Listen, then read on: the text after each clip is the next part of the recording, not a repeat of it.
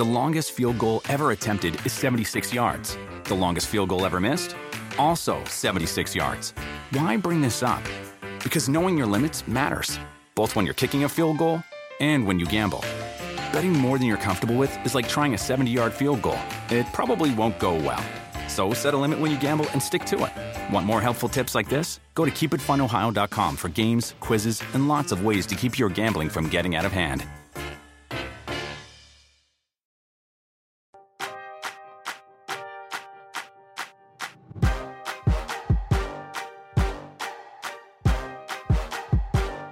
Hey everyone, Matt Straub here, welcoming you to the Roto World Fantasy Basketball Podcast. It is Wednesday, October 23rd, the first fully stacked day of the NBA season. Of course, the season got underway on Tuesday night, but it really hits full stride today on Wednesday. And this week, the Roto World Hoops crew had a pretty monumental event take place. I think I may have just overused the word monumental, but we had our first Roto World Basketball Crew Fantasy Draft, meaning the Roto World crew is battling it out in a fantasy league. We had a draft on Monday night. It got heated, it got intense, friendships ended. It was a lot of fun. We had a great draft. Today on the show, we've got Tommy Beer joining us to talk about his team. A little bit after that, well, directly after that, Steve Alexander and Ryan Knaus will be here to break down their teams. We'll talk about my squad as well during this Roto World fantasy basketball draft, there was a lot of chatter going on in the chat room, quite a bit of, of talking back and forth. However, during this draft, there was also one silent assassin. There was a guy sitting in the draft room just making his picks. I don't even think he was heard from once in the chat. That man is the owner of the team Beer here, Tommy Beer. Tommy, you were just laying back in the bushes during this draft. Uh, yes, I am not a big talker during uh fan during fantasy drafts. To be honest, I, I usually have at least two or three cheat sheets in front of me. Okay, uh, and and it just so happened I had two fantasy football games um, be in the balance um, during Monday night football. So uh, was keeping an eye on that as well. I was setting my lineups for this week in the other leagues that I've drafted. So um, yeah, it was a uh, multitasking. Yes, yes, exactly. No bandwidth for the for the draft banter. uh, how did your football matches turn out? I was 0 4 this week. So yes, beautiful, Oof. lovely. Um, James White basically beat me by about three yards. So not you know it was one of those worst case scenarios where you have to stay up late and watch an awful game and still lose in fantasy. So um, yeah, uh, on to next week, right? Uh, yeah, and by the way, th- this is not a fantasy basketball, a fantasy football podcast. But do you ever find yourself marveling, like during the Monday night game, that you know any play that happens how like just a random like five yard run how many fantasy matchups that just decided a hundred, you know a hundred percent thousands you, you know yeah, yeah. especially late in the season you know think about millions of dollars you know $20 yeah. leagues $100 leagues times you know 100000 you know but absolutely like a I, my, my, my famous all-time story is um, i lost my super bowl one year because matt forte the old chicago running back it, it we were tied. I, I was winning at the end of regulation of the Monday night game in Super Bowl week, but the game went to overtime. And oh. I was oh. still winning with about, I don't know, seven minutes left or whatever, 10 seconds before the game was decided. But because Matt, because they ran into the middle of the, you know, to set up their field goal kicker, they ran into the middle of the field. Matt Forte lost two yards, and I lost my Super Bowl by one point because of that run to set up a field goal. Wow. So that is my wow. all-time favorite story. Um, and yes, but that's yeah. brutal. But by the way, don't don't you the old Chicago running back me. First of all, he hasn't been gone for that long. Second of all, I I am well well old enough to know who Matt Forte is. I know, I know. Just just uh, you know, just a couple years ago, people yeah. you know. He was old when he retired. Exactly, exactly. I think he was old when he was drafted out, out of yeah. Illinois. I think. Oh man, Matt Forte was a fun fantasy player for a while. Yes. Okay, but we're here to talk about. We had a Roto World League um, draft on Sunday night, Monday night. That was Monday night. Um, Monday night. Just before the start of the season, uh, I believe it's ten of us uh, Roto World crew guys and a couple of Roto World readers, I'd say, right? Isn't that the best way to describe it? I think that's. I, I honestly, I didn't. I, Jared, our, our, buddy Jared Johnson, set the league up. I wasn't sure who the, the extra two or three guys, but they were talking trash already. So it yeah. was uh, it was interesting to see. That, It was a feisty feisty crowd. I, I, think the Roto World readers added some some juice yeah. to the draft yes, room, yes. especially since Tommy wasn't chatting. uh, all right, so we're gonna talk we can talk any just general impressions about the draft if you want, but we're we're mostly going to spend our time here uh, talking about your team, Tommy. You had the number seven pick, and I mean it's a no brainer there. You just take Dame Lillard. Yeah, I guess. I mean, I don't love Lillard there at seven. But uh, I, to me, it's an. I, I think after six, I think there's a drop off after six. I I'd prefer to have you know Jokic. I think there's a, a relatively uh, significant drop off between Jokic and Lillard. Um, but I definitely can't complain. I'd much rather seven than nine or ten, somewhere in that range. Um, so I was certainly content. I don't have any Dame shares. Um, this is the only Dame share I have this season, so I was happy to get Lillard uh, in the mix. Yeah, he's not a guy I've had on that many fantasy teams over the years, but I, right. I have him in multiple leagues this year, and I'm I'm looking forward to it. I yes. feel like it's it's one of those things that once you have him on your roster, you're like, oh man, this guy's great to have on a fantasy team. Of course, he ha- he hasn't missed a game in about ten or more than two games in about ten years, so I'm sure he'll miss yeah. after a year this year, but we'll see. All right, so at 18, this is a 12 team league. At 18, you pull LeBron James off the board. That's a very on brand Tommy pick, and I think at 18, it's hard to argue with LeBron. Oh, I loved it, Matt. It might have been my favorite pick of the draft. I was seriously considering LeBron at seven. Um, if I was at nine or ten, I might have taken him. Um, just because I don't, I don't, I think I have him on one other team, but no other money leagues. Um, so I, I, definitely want a lot of shares of LeBron. Just the way my where I fell in draft orders this year really didn't lend itself to to uh, to reaching for LeBron. So I was ecstatic to get him in the second round. Um, I really, really am happy that I got him there. I think he could be a real difference maker. I am very high on the LeBron bandwagon this season. I think he um, lands in the top three of MVP voting. I, I think I'm going to pick him to win the MVP. Actually, um, I assume that's a bit of a hot take, but um, I love LeBron b- bouncing back this year, reminding folks he is in fact the best player on planet Earth in the game of basketball. Um, I think the Lakers will have a solid squad, and LeBron will uh, be a dominant force this season. You were the on one of our pods, I can't remember if it was off season or late last season, you had a whole rant about how LeBron has people telling him, you know, you know, yeah. Giannis Antetokounmpo is yeah, better than you. all these, all these, uh, and Harden Kawhi and Leonard's better than you. Exactly. These are the best players in the game. People do, do not forget how good LeBron James is. Yes, I know he's 34 years old. Yes, I know he only played in 55 games last season. But guess what?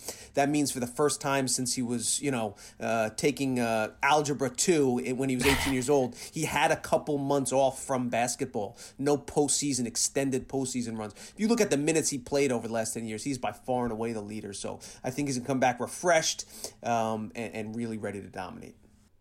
I, I mean, ageism is a powerful thing in these fantasy drafts. We're not here to talk about. I'm going to talk with Ryan and Steve about my team in a bit, but I mean, dude, Al Horford falls so far. Kyle Lowry fell really far to me in this draft. Like at some point, I have no choice. Everyone, and especially when you're in these leagues with like Roto World people or just really avid fantasy basketball players, they are so eager to get the young guys and get the guys on the rise, which I totally understand, but that can really be exploited in these drafts. Matt, you and I are, are in the minority of folks that are willing to content and kind of let the draft board fall to us. Um, I just I, I find it um, I, am I'm, I'm sort of shocked, not shocked, but I just I, I really disagree with the philosophy that you have to reach you know two or three rounds. At, you know, like Zach Collins could have a good year, but he'd have to so far exceed anything he's ever done on the NBA level to justify a pick in the 70s or 80s. That I'm just definitely not willing to reach there. Give me Gallinari. Give me Kevin Love. Yeah. Give me Al Horford. Give me those guys all day, every day. Um, because if they play up to their expectations, they don't have to exceed expectations. They just have to avoid injury to yeah. d- drastically exceed their average draft position, while the other guys have to do things they've never done before to even come close to matching their ADP. So yes, I love cleaning up uh, veterans and, and unsexy, boring guys like like we've talked about a million times. The Ingles right. of the world and those type of dudes. Yeah, I mean, I try to combo it up a little bit, but yes, yes, but yeah, I mean, no doubt. So, so you do go spicy with your third round pick. This is the thirty first pick overall. I took Mitchell Robinson off the board at twenty four. I assumed you did cursed, not think you were going to get him. And I cursed you under my breath. I didn't think I was going to get him, um, but I, but I was hoping. I've seen him fall a little bit. Um, yeah. You know, but uh, yeah, I, I, assumed you would take him, but I knew Gallagher was going to take Bam, so I, w- I was right. hoping either he or Kawhi were going to fall to me. Yeah, you might have gotten him if I had been a total Hawks homer and taken John Collins, which is who you took at 31. Um, and I can't argue with that pick. I love Collins anytime starting around 25. Uh, yeah, I'm con- certainly content with it. I don't have any Collins shares, so I was happy to get a little piece of him. I think that Hawks offense is very intriguing, very exciting, tons of upside, tons of points. They're going to be horrible defensively, um, which means they're going to be a shootout on in a shootout on a nightly basis. Um, like I said, Kawhi went two picks ahead of me. I was really hoping he'd fall, but uh, I thought he was one of the better values, definitely the best value of round three. Um, but yeah, definitely content. I was also considering Westbrook at my pick. Westbrook went the pick after me. And, but I'm worried about those finger injuries, and I'm not high on Westbrook at all. Um, definitely not in the top two rounds, and even even in the third round's a bit of a reach. So I was content with Collins. Didn't love it, but liked it.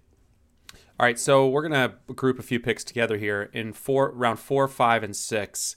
At 42, 55, and 66, you take Chris Paul, Lauri Markkanen, and Hassan Whiteside. So Paul is a guy we've talked about before. Um, you took him at 38th, I think, in the Yahoo was that the Yahoo Friends and Family draft? I think so. Yep. Um, Markkanen though is a bit of an upside guy for you. Tell me about that. Uh, yeah, just uh, quickly on Paul, I've drafted him. I think in, in the vast majority of my leagues, he's been dropping really, really far. I think people are too afraid about what could happen in OKC. Again, to our point, an old dude um, with a really high floor as long as he stays healthy. Markkanen, I thought, is just you know flying under the radar a little bit this year. Yes, he is injury prone, um, but again, if he stays healthy, um, he's a guy that's going to provide a ton of threes, solid rebounds, solid field goal percentage, has some position versatility. Um, so I was really content with that pick. Um, it was between him and and Randall Randle went right after me. I was really going back and forth. I would have been happy with either one. Maybe have a little buyer's remorse, but um, I think um, Markkanen finished in the top 35 or, or top 40 um, in nine cat leagues last year. Yeah. And Whiteside in round six, um, he's a guy that I, I, again I'm really really high on this season.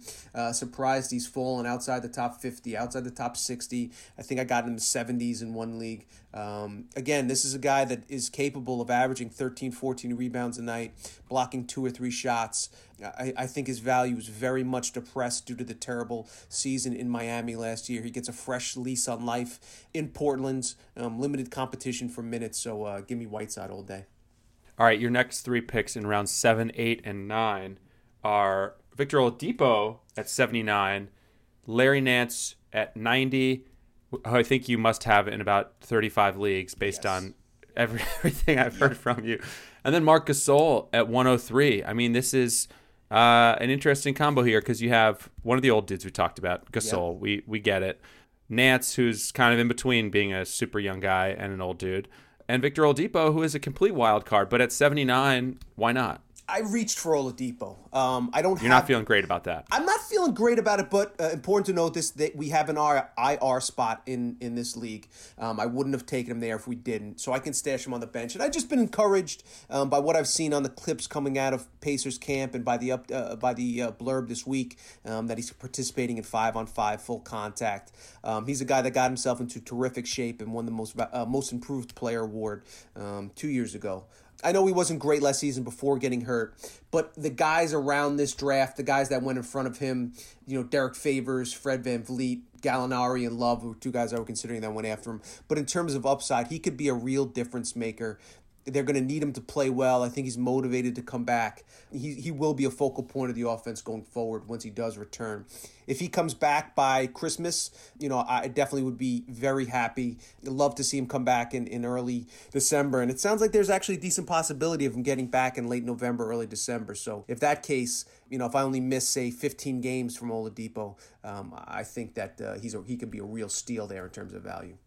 This is, I should say, a pretty deep league. We drafted um, over 100 and what 180 something players. Yep. Oh, we drafted 192 players if okay. you're counting at home. Uh, and I think that cuts two, you know, one of two ways with taking a, a, risk on an injury guy like Oladipo or taking Paul George early.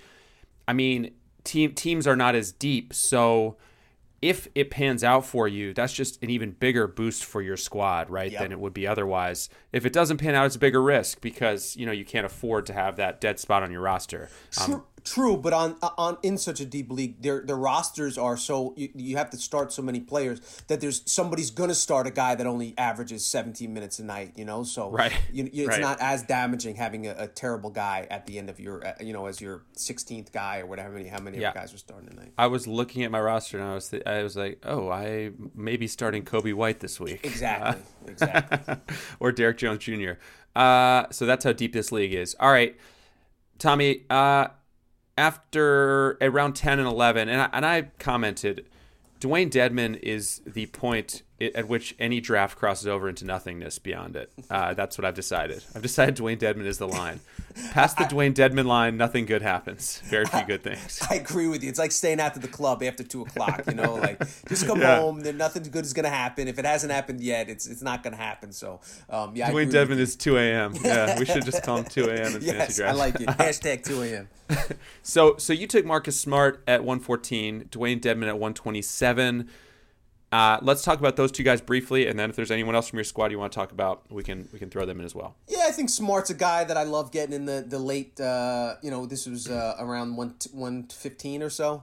I think he has a potential to be a, a top one hundred fantasy guy. Um, you know, he's not going to have any uh, you know twenty five point you know ten assist games, but every night he's going to get you a couple steals, hit some threes, um, four or five rebounds. Just a high floor guy. He's going to get plenty of playing time in Boston. Um, and as you mentioned, Dedmon um, is a guy that has some upside, but also a decently high floor in Sacramento. So, um, you know, this late in the draft, I was, um, you know, just uh, Thybulle went later in the round. Um, I, I think I probably, in retrospect, probably would have pulled the trigger on him had I known he was going to go. And Looney was a guy that went right before him.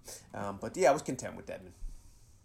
Cool. And and so your last five picks are Dwight Howard, Ish Smith, Thaddeus Young, Dario Saric, and Cody Zeller. Again, we're in super deep league territory. No one's final five picks look exciting in any way. So, do you want to give a sales pitch on any of those guys, or are we just calling this a deep league and that's fine?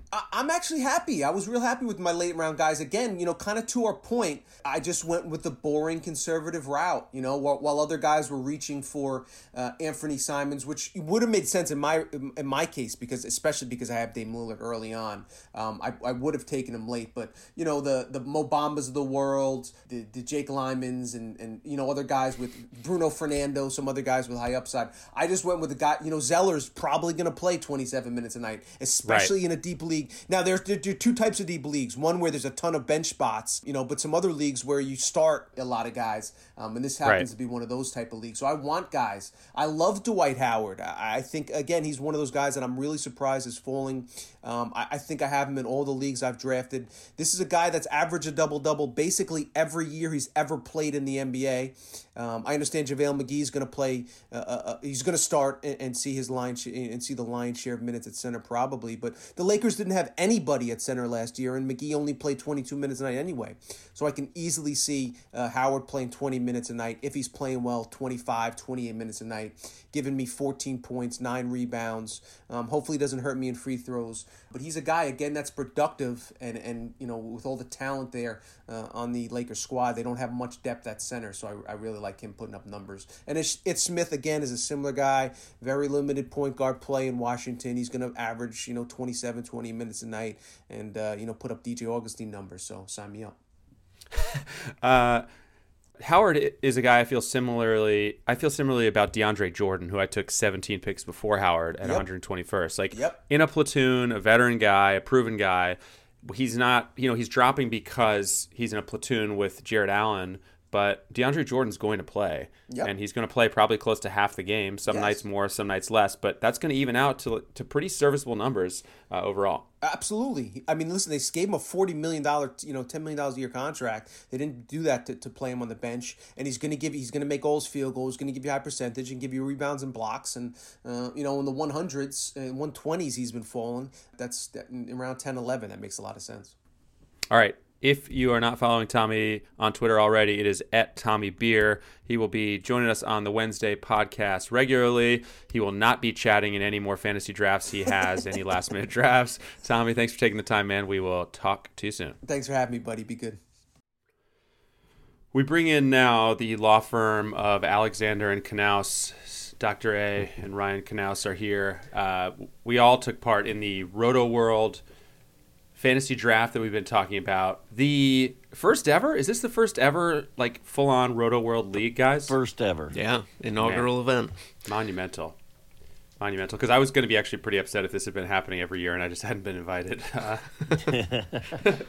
all right, so we can talk a little bit about you guys, you guys squads. Ryan, Sure. where'd you pick, Steve? Steve, you Ryan, you picked eighth. Steve, you picked tenth. I picked first. You sure Uh, did. So I took Steph Curry first. I don't know if you guys knew that was coming, but I've been talking about it. This is the first draft where I had the number one overall pick, so I felt like I needed to actually do what I've been talking about doing, so I did it. That surprised me. I, I have yet to see Steph go first. So you were the first one in nine drafts that I've done. Really? Re- real drafts, I should say. I've seen him go in mocks, but yeah, never never gone first. That first. officially makes it a hot take.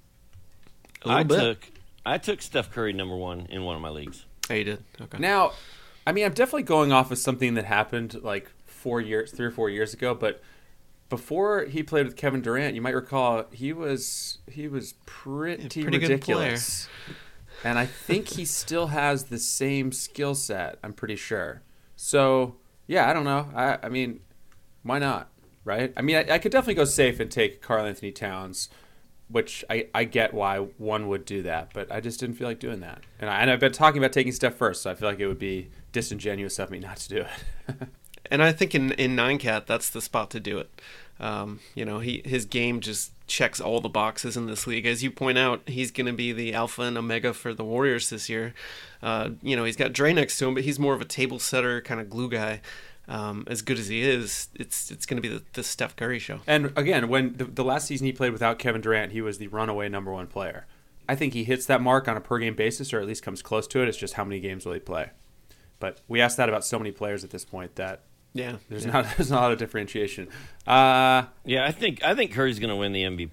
I'm fine with taking him at number one. I took him at number one in one. I'd had another number one pick, and I, I was all set to take Karl-Anthony Towns, but uh, Andy Behrens video came on, and he he somehow convinced me that Anthony Davis might be might be a better way to go. So I, I was really confused and, and just panicked and took Davis. Is that all it, t- it took? Was Andy Behrens putting a little poison in your ear before the draft? Pretty huh? much. I was He's like, very yeah, pers- Cat. he's very And I like, persuasive. I, lo- I, I do love Anthony Davis though too. So whatever.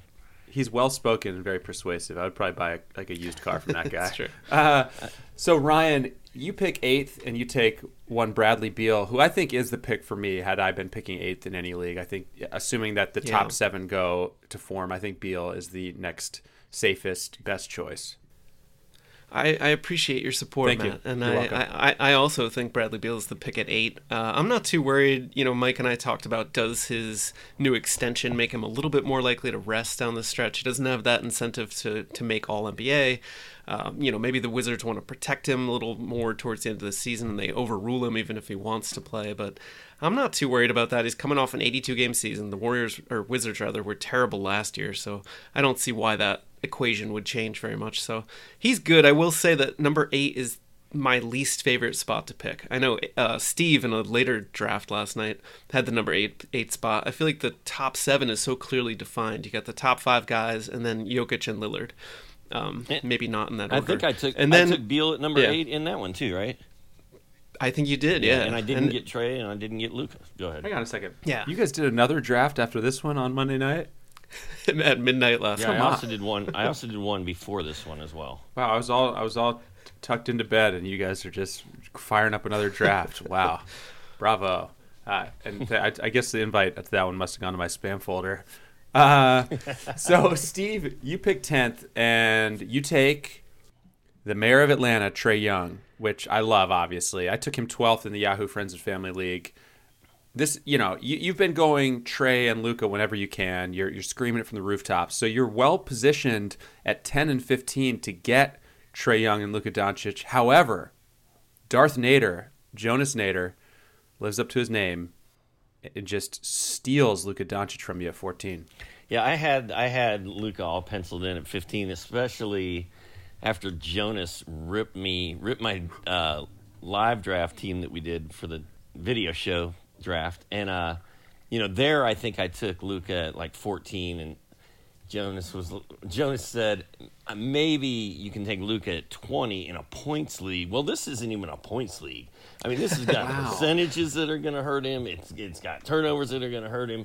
So the last person I thought was going to take uh, Luka Doncic right in front of me was Jonas Nader. But I think he just did it to spite you. I do too. And I mean, there. I think I think when we're all together and we know what each of us wants to do. I mean, I don't think it's any accident that I took uh, Shai Gilgeous-Alexander before Mike Gallagher picked next, and I don't think it's any accident that he took Caris LeVert before it came back to me. And I, I think we were just kind of sniping each other and having fun. I well, I think Jonas either took Doncic to spite you, or he was just playing the long con with his draft criticism before, uh, mm. and he was mm. playing to take him all along, and he sacrificed. you know, in that column, he basically lied to people and said he didn't like him when he actually did, just to set up this draft. That's my theory. That's the Rotoworld brand right there. then I took DeAndre Ayton uh, when Luka got sniped, but I'm pretty good with that. I mean, I love Ayton this year. Um, you know, starting off with Trae and Ayton I, I feel pretty good about that. So that I was, hated that surprised that me. Pick. Ayton went really high. I hated that pick only because I was hoping I would get him at 24 when I next picked, um, uh-huh. and I hated even more when Ryan took Nikola Vucevic uh, at 17. My, you know, my favorite. Um, he's on the Mount Rushmore of players for me who don't play in Atlanta. I, lo- I love Vooch. Yeah. I love Vooch, and he's fantastic. Played 80 games last year, same exact role with the same coach. Uh, yeah. I'm into him. I will say that as my draft developed, I sort of backed into a punt free throw percentage build mm-hmm. unintentionally. Um, so Matt, I will give you the the rare on air, just just floating it that if you wanted to trade Andre Drummond for Nikola Vucevic, I would I would seriously consider it. Whoa, whoa! give, give it some thought. We could talk off air. No, th- this this could have a lot of momentum actually. I say let's okay. just do it right now on the air. Like let's let's hit the buttons. Let's go. At the risk of like I, when someone offers me a trade, I like to play it cool to some extent, but but I will say straight up on the air in front of all these wonderful people, I will do that trade. All right, I'll do it. We got a done deal. Boom. wow, this was way more productive than I thought it was going to be. That was incredible. So I got I got I had 24 and 25 pick. I took Mitchell Robinson 24 and Drummond 25 for the headlines. Drummond dropped mm. to 25. Yeah, I was surprised to see Drummond there. I mean, I felt like I had to take him because he's really good, but he's probably my only. I don't have that many shaky free throw shooters, so this actually makes a lot of sense. Yeah, I think you you joked in the draft room like, of course, uh, Curry is the perfect player to pair with Drummond. Like, right. right. Just cutting into one of Curry's prime virtues. Right.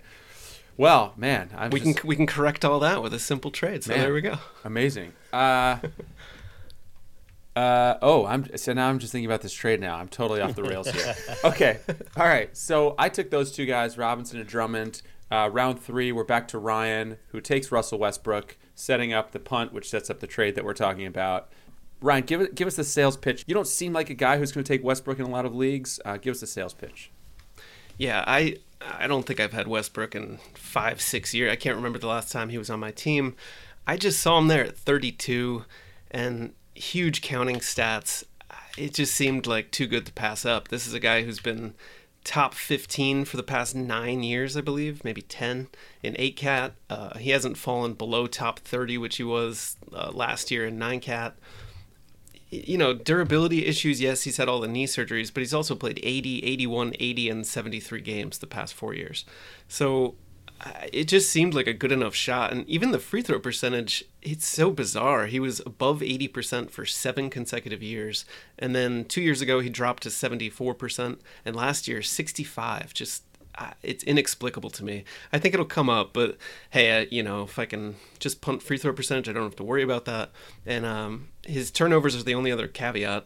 I'm hoping that playing alongside Harden will improve his field goal percentage because he'll get much easier looks, what be it from the arc or slashing through the paint with defenses collapsed. Um, so yeah, I just figured, hey, a potential triple double guy with a couple steals per game, I couldn't pass it up. I mean, if his free throw percentage comes up, he is he is wildly undervalued um, even going relatively high in drafts. I yeah, I don't know. It's so weird what happens with guys' free throw percentages. Um, I'm, I'm not, and I'm not gonna spend five minutes here talking about Luka Doncic's free throw percentage, but I could. Uh, Steve and I could get into a whole sidebar here. We're not going to. Uh, all right. So, Steve, you took Lamarcus Aldridge at 34. No, I mean, I can't really quibble with that. This is this. I was talking to Tommy about old guys in this draft and in many recent drafts I've been doing are crazy undervalued. Well, it's funny because I don't. Lamarcus Aldridge is not a guy that I draft. Just sort of like Ryan getting Russell Westbrook, kind of the same thing. I was, I was under the impression that this was a play two center draft.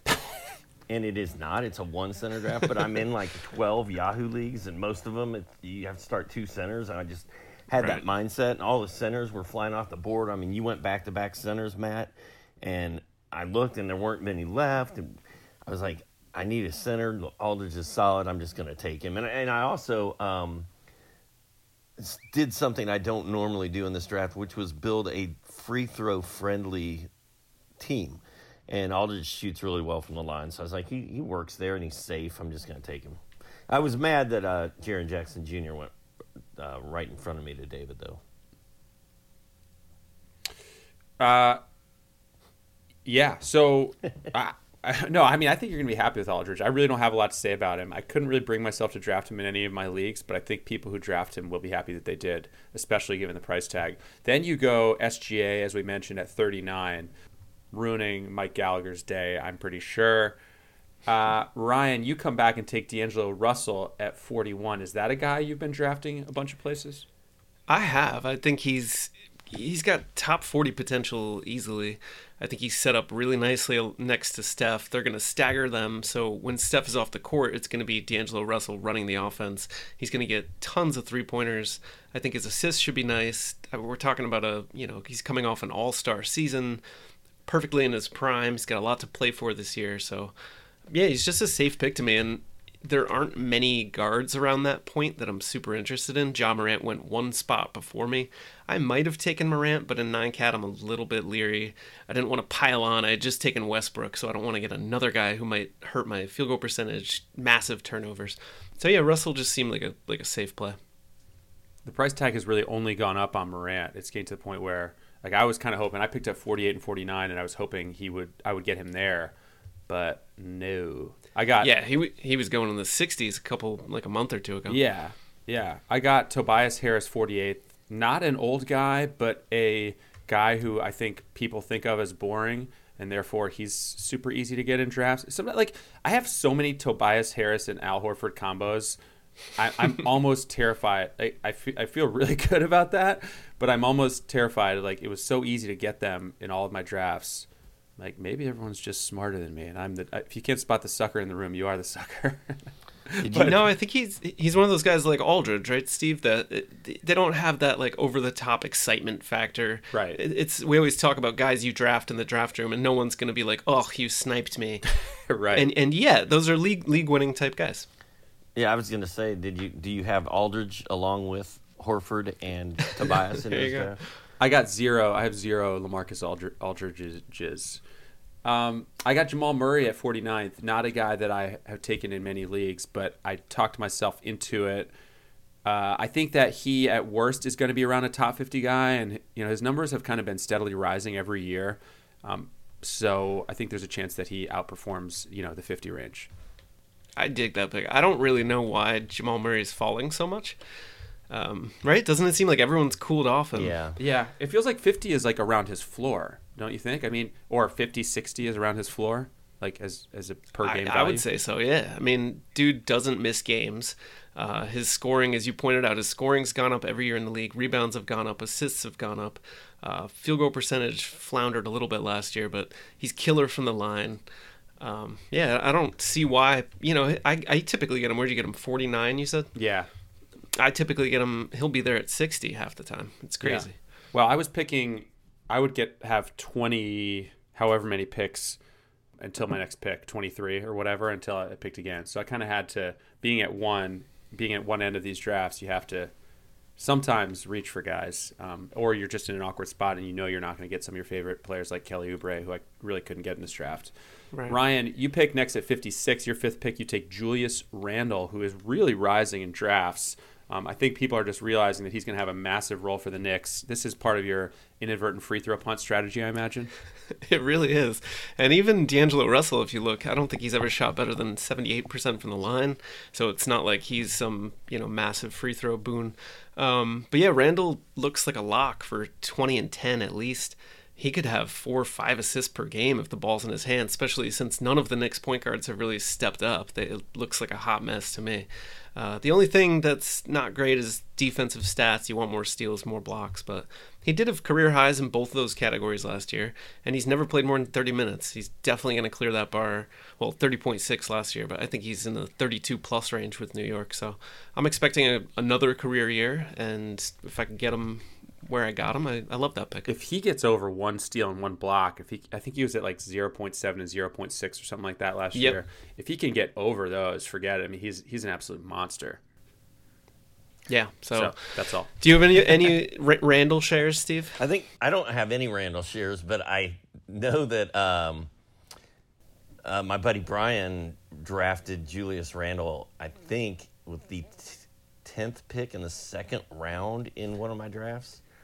Wow. Wow. And yeah. I, you know, Brian, it's Brian, Brian, my boy from Guster, and he he he's written guest daily doses for me. He's a basketball head. Knows he knows what's doing. going on. He he ate the Julius Randle hype and went for it. So was that the five category league though? Nope, it's a ten team league. Okay. No, no, no. I thought, but you said you're in a five category league with no percentages, no turnovers. I was wondering if that's where you took Randle. No. Okay it's a it, it is a kind of a points league though. I think. Gotcha.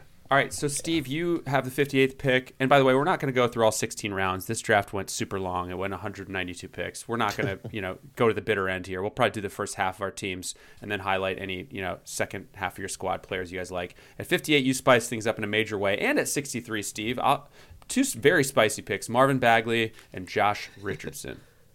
Uh, yeah, I was pretty fired up that Bagley was sitting there that late. I, I kind of thought he would he would be gone, um, but like Lauri Markkanen, Zion, we didn't talk about Zion. Zion went with the second round, second pick of round five.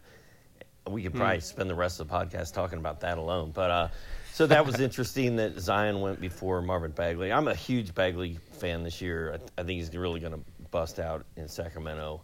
Um, he's a good all around player, and then Josh Richardson is sort of like one of those glue guys that does everything and, and holds your mm-hmm. team together. Uh, by the way, you know whose team Bagley would look really good on is the Ryan Knaus team with the free throw with the free throw punt going on. Bagley. I don't think I have another trade in me, but we could. By the way, that's that's in your inbox, Ryan. That's, that's I like been sent over. Oh, okay, all right. Yeah, maybe it might be nice to, you know, to give the people the satisfaction. Cons- consummate this on air. Yeah, exactly.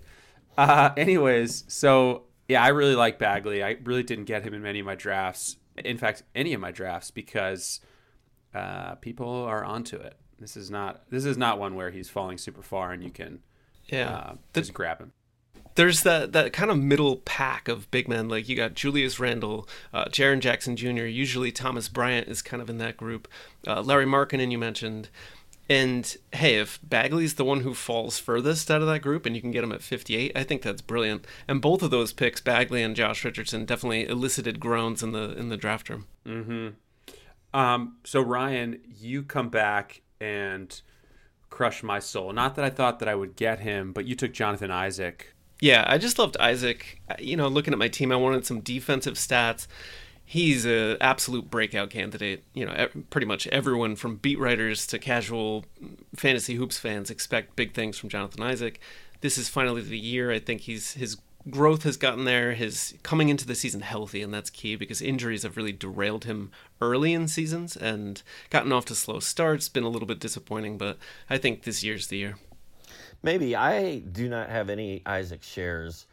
I'm still scared of him. Uh, I, I guess we've just heard so much hype for the last two years. Like he's going to be so yeah. good, and and it just has never come to fruition. But like you said, he's been injured. Um, maybe this is the year that it happens. I think on the flip side, that round six is a good spot to take a gamble on Isaac. Um, I think round six is where you want to take the boomer bust guy. Yeah. You know, Isaac is so young and has so much upside. He if he goes off, um, he can win you your league uh, in the sixth round. If he if he's a total bust, you know, you can probably overcome losing a, you know, not using your sixth rounder. Um, yeah. Too much.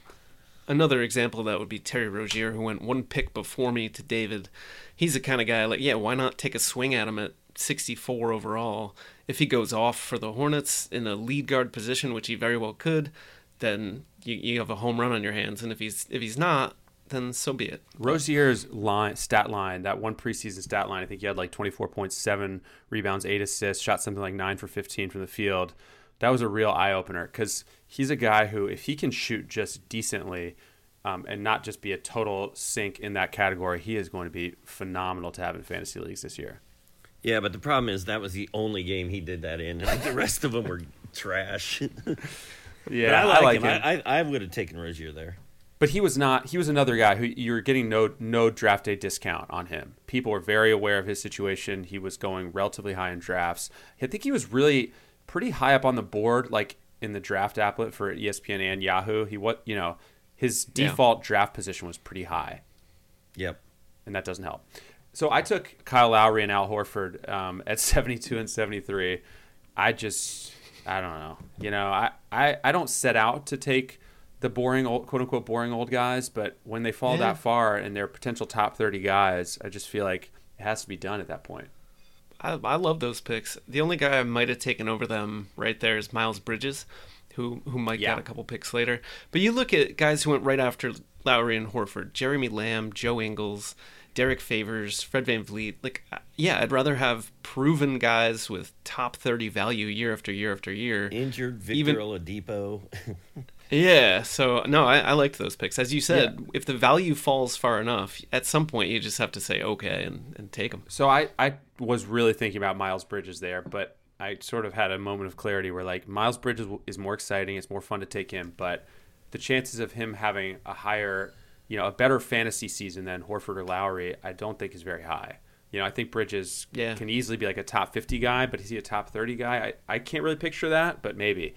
And as for, I talked to Tommy before about Oladipo. He said he, he felt like he kind of reached on that one. He didn't call it a panic pick, but I got the vibe that it was a bit of a panic pick. Yeah, there's one IR spot in this league, but you don't really want to tie that up so early because then if someone else, I mean, he's got Chris Paul on his team, he's got LeBron. If one of those guys gets hurt, suddenly you're just picking up zeros because you've already got Oladipo stashed until. Although it sounds like he's trending in the right direction, right? He might play five on five soon, yeah. so it sounds like he could be back by December ish. Right. Um, but yeah, that's that's tough. That was part of Tommy's reasoning. Is yeah, it, it does sound relatively positive, and and as I said to him, like in a league like this, if you get Oladipo back, I mean that's going to be a huge boost for your squad if you can weather the storm until then. Let's see what else. What what other picks do we want to talk about? Steve, you in the middle of this draft in the seventh, eighth, and ninth rounds go Gallinari, who I thought was a great get at 82. Then you get R.J. Barrett at 87, another I think exciting pick, mm-hmm. and then old Serge Ibaka from team Team Old, although he's only like 29 or maybe he's 30 at 106. Yeah, um, I was pretty psyched about Danilo Gallinari. I I feel like the injury history is is a thing of the past, and maybe we can move forward now.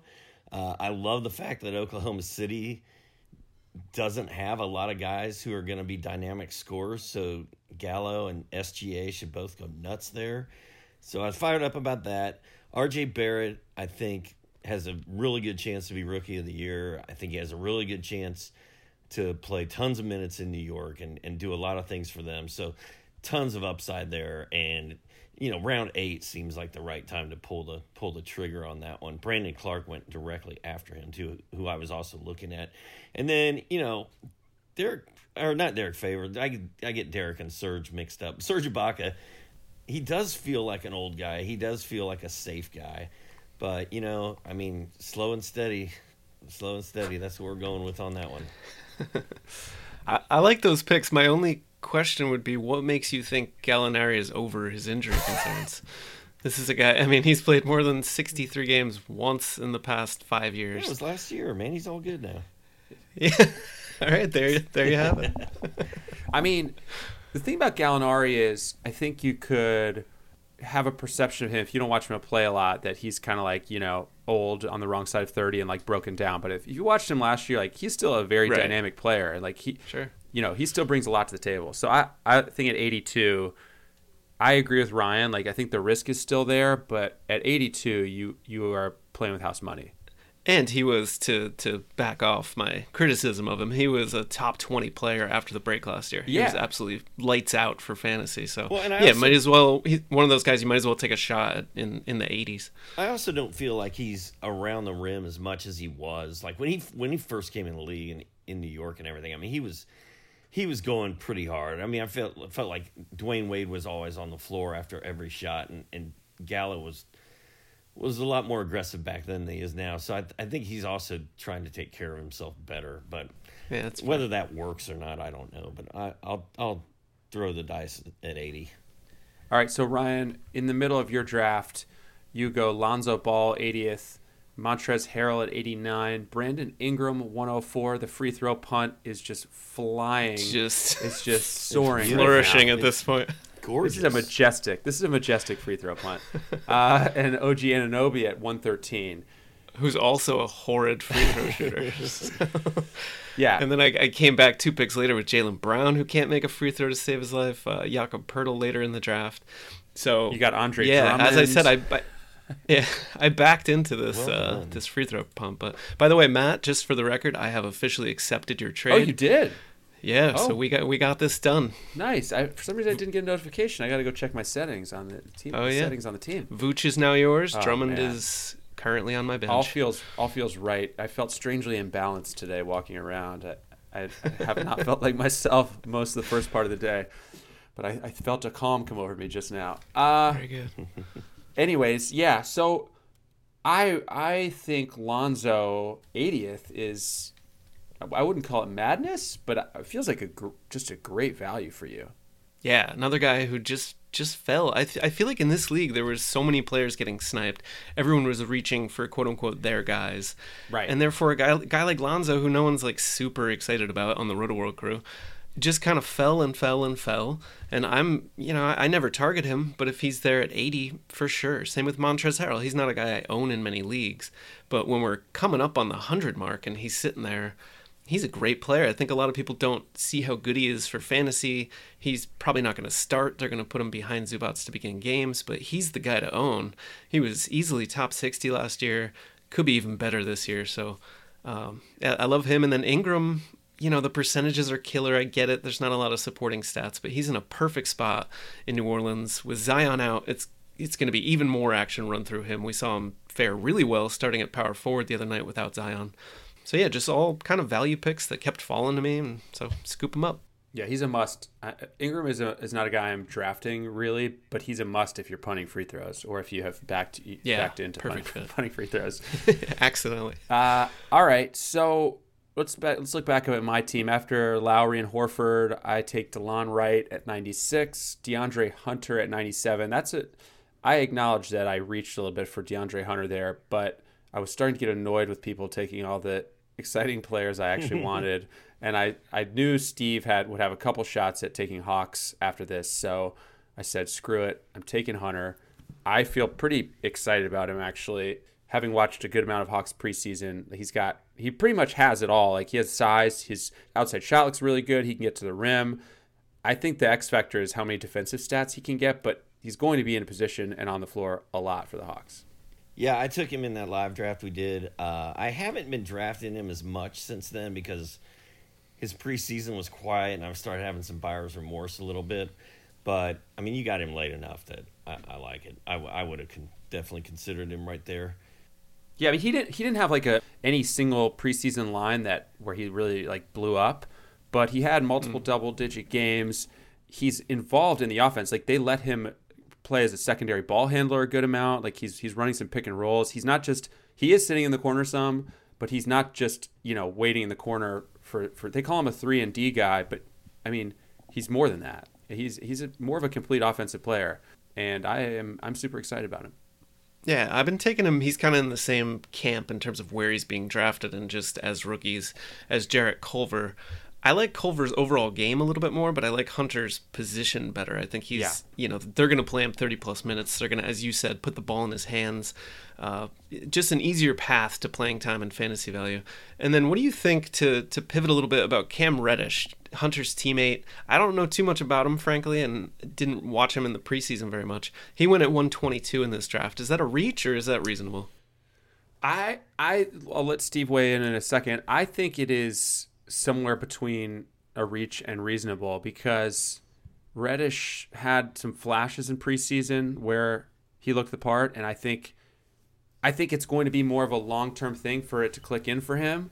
But I think it could happen this season. You know what I mean? I mm-hmm. think the like it, yeah. it seems like there were moments where you know it looked like the game's kind of got to slow down for him a little bit he's a little out of control, gets his shot blocked, you know. But he definitely has the tools, I think, and he's going to play too, even if it's only like 25-ish minutes a game. They said something like he's going to set to play 20 minutes opening night, but pencil him in for you know maybe 25-ish minutes a game for the first stretch of the season, and in a deep league, there's potentially some value there. Field goal percentage might be an issue, etc. But I, I think he it okay. could all click in for him at some point. To reiterate my earlier point.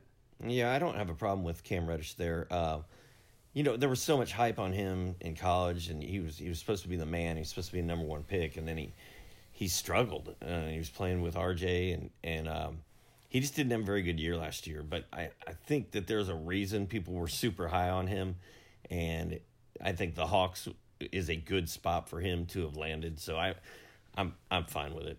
The pick that killed me. So in addition to our our Rotoworld writing team, we have a reader or two in this league, a Rotoworld reader or two. We also have Jung Q from our, our web development team, and he just gut punched me a couple of times in this draft. He's picking second, so coming back towards me at the end of uneven numbered rounds. He got Pascal mm-hmm. Siakam at 23rd, right before me. I was I was devastated by that, and he just crushed me again by taking Darius Garland at 119. Is Garland a guy that you guys like? I like him well enough. I'm a little mm-hmm. bit. Mike Mike got me a little bit nervous about his his health. I guess the Cavs are going to be super cautious with him. He was a little banged up in preseason. I guess I just look at can he get assists? Because he's a good shooter in college. He had solid percentages. He can shoot lights out from deep. I think he's got enough quickness to create his own shot. We'll see. We'll see how that develops. But can he be a playmaker? And can he chip in enough steals to really help you?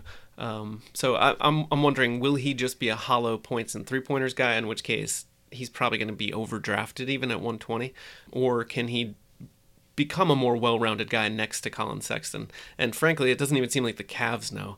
So yeah, we'll we'll see. Yeah, I don't know. I I just was watching some of his preseason video and. He just looks like the, the real deal to me, you know, like a like a dude who can create his own shot. He can he can cut off the ball. I saw a couple nice passes. I think he's the real thing. So for me, the only question is really, yeah, if they're going to baby him and be really careful with him, that's going to be annoying. But if they cut him loose and he gets to play 30 minutes for any stretch where he's playing like 30 minutes, I think he's going to be dynamic. But we'll see. One thing I love about about his position is we've already seen the Cavs unleash Collin Sexton, right? So we, we know that they're comfortable just turning a guard loose, right. let him play through mistakes. So yeah, I, I, think that that works in his favor. And average two assists a game. We also know that Collin Sexton is not a point guard, is what I was going to say. Yeah, so I think Garland will get his chance to run the show, and I do think he's more of a point guard than Sexton. I mean, he's definitely a scoring guard, but I think yeah, well, everyone's more of a point guard than Sexton, but that's true. Sexton is a guard who guard who dribbles. Uh, you know what I mean? more than was, a point guard. That's a good description. I was pretty mad in round ten uh, when Jared took Taurean Prince right right in front of me. I was all yeah, I was all locked and loaded. I mean, he's had a great preseason. This should be a nice route to everything for him in Brooklyn this year. So I was kind of fired up about Prince. I ended up taking Dwayne Bacon specifically because I read in a Rotoworld blurb that he might be the number two scoring option in Charlotte. So there. Mm-hmm mm-hmm. I took Bacon in the 30 team league. Yeah, mm. he, he's at, at, that late in this draft. Yeah, to some extent, you're looking for guys who are going to be on the floor producing something for you. Because we are we are starting all these guys that we're talking about. like OG. Anunoby is starting for you, Ryan, right?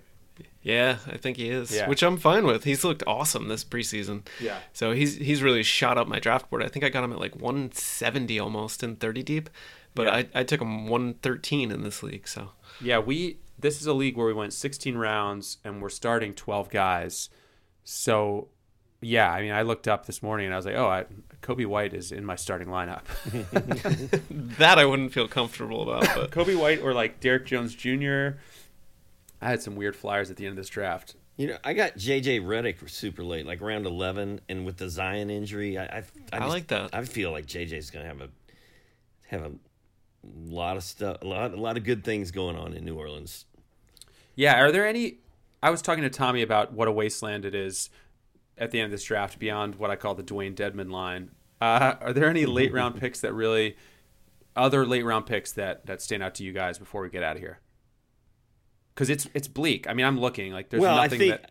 I can't believe we haven't done it yet, but um, Oh boy, yeah. I think you know where I'm going here. I know, and I'm gonna step away for a little bit. Like, Michael Gallagher took Marquese Chriss in round 13, which is incredible.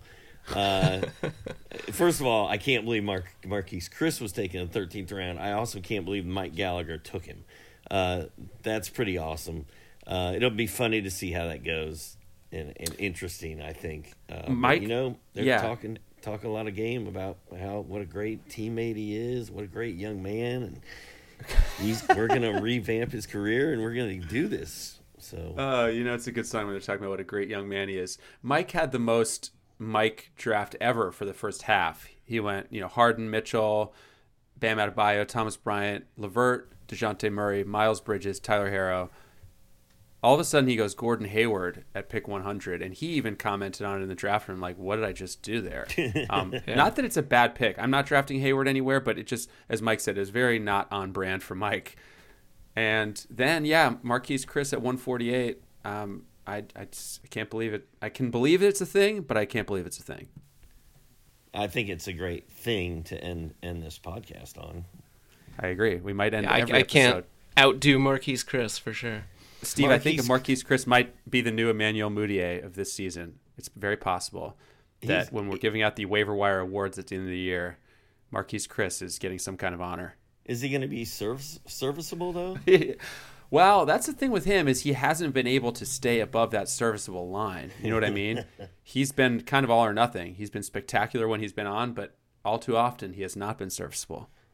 Matt, you seem to be down on Dewayne Dedman. Like once we hit the Dewayne Dedman phase of any draft, the draft should be officially over at that point. I mean, is he not going to start at center and, and potentially put up some decent numbers this year? No, I I never said I was I want to be clear. I want to be clear and I'm going to go on the record here. I'm not down on Dewayne Dedman. I just think he is the line. I think after Dedman Tommy and I were saying Tommy made the analogy it's like 2 a.m. at the club. Nothing good happens after Dewayne Dedman in a draft this year. It's just that's the line. Like Dewayne Dedman's gone. All right, I can. I'm out of this draft. Like I'm gonna just set my cue. I'm gonna let this thing play out without me. It's over. The draft is over. People are gonna be picking for like four more rounds, but the draft is effectively over after Dewayne Dedman. so that's my thought. No, I think he can That's be useful this year. I, could, I think he can be useful. Yeah. Okay. All right. Well, that brings us to the end of this Wednesday episode. Thanks to Tommy, Ryan, and Steve. If you want to follow Ryan, he is at Knaus underscore W. Steve is at Docktora. You probably know how to spell that, right? D O C K T O R A. Don't forget to rate and review the show. Subscribe on Apple Podcasts, Spotify, Stitcher, wherever you listen. We're here every Monday, Wednesday, and Friday throughout the season. Mike Gallagher hosts the Friday episode. That is it. Thank you all for listening. Enjoy this first week of season. We will talk soon. Steve, goodbye. Bye. The longest field goal ever attempted is 76 yards. The longest field goal ever missed? Also 76 yards. Why bring this up? Because knowing your limits matters, both when you're kicking a field goal and when you gamble. Betting more than you're comfortable with is like trying a 70 yard field goal. It probably won't go well. So set a limit when you gamble and stick to it. Want more helpful tips like this? Go to keepitfunohio.com for games, quizzes, and lots of ways to keep your gambling from getting out of hand. Walmart Plus members save on meeting up with friends. Save on having them over for dinner with free delivery with no hidden fees or markups. That's groceries plus napkins plus that vegetable chopper to make things a bit easier. Plus, members save on gas to go meet them in their neck of the woods. Plus, when you're ready for the ultimate sign of friendship, start a show together with your included Paramount Plus subscription. Walmart Plus members save on this plus so much more. Start a 30-day free trial at walmartplus.com. Paramount Plus Essential Plan only. Separate registration required. See Walmart Plus terms and conditions.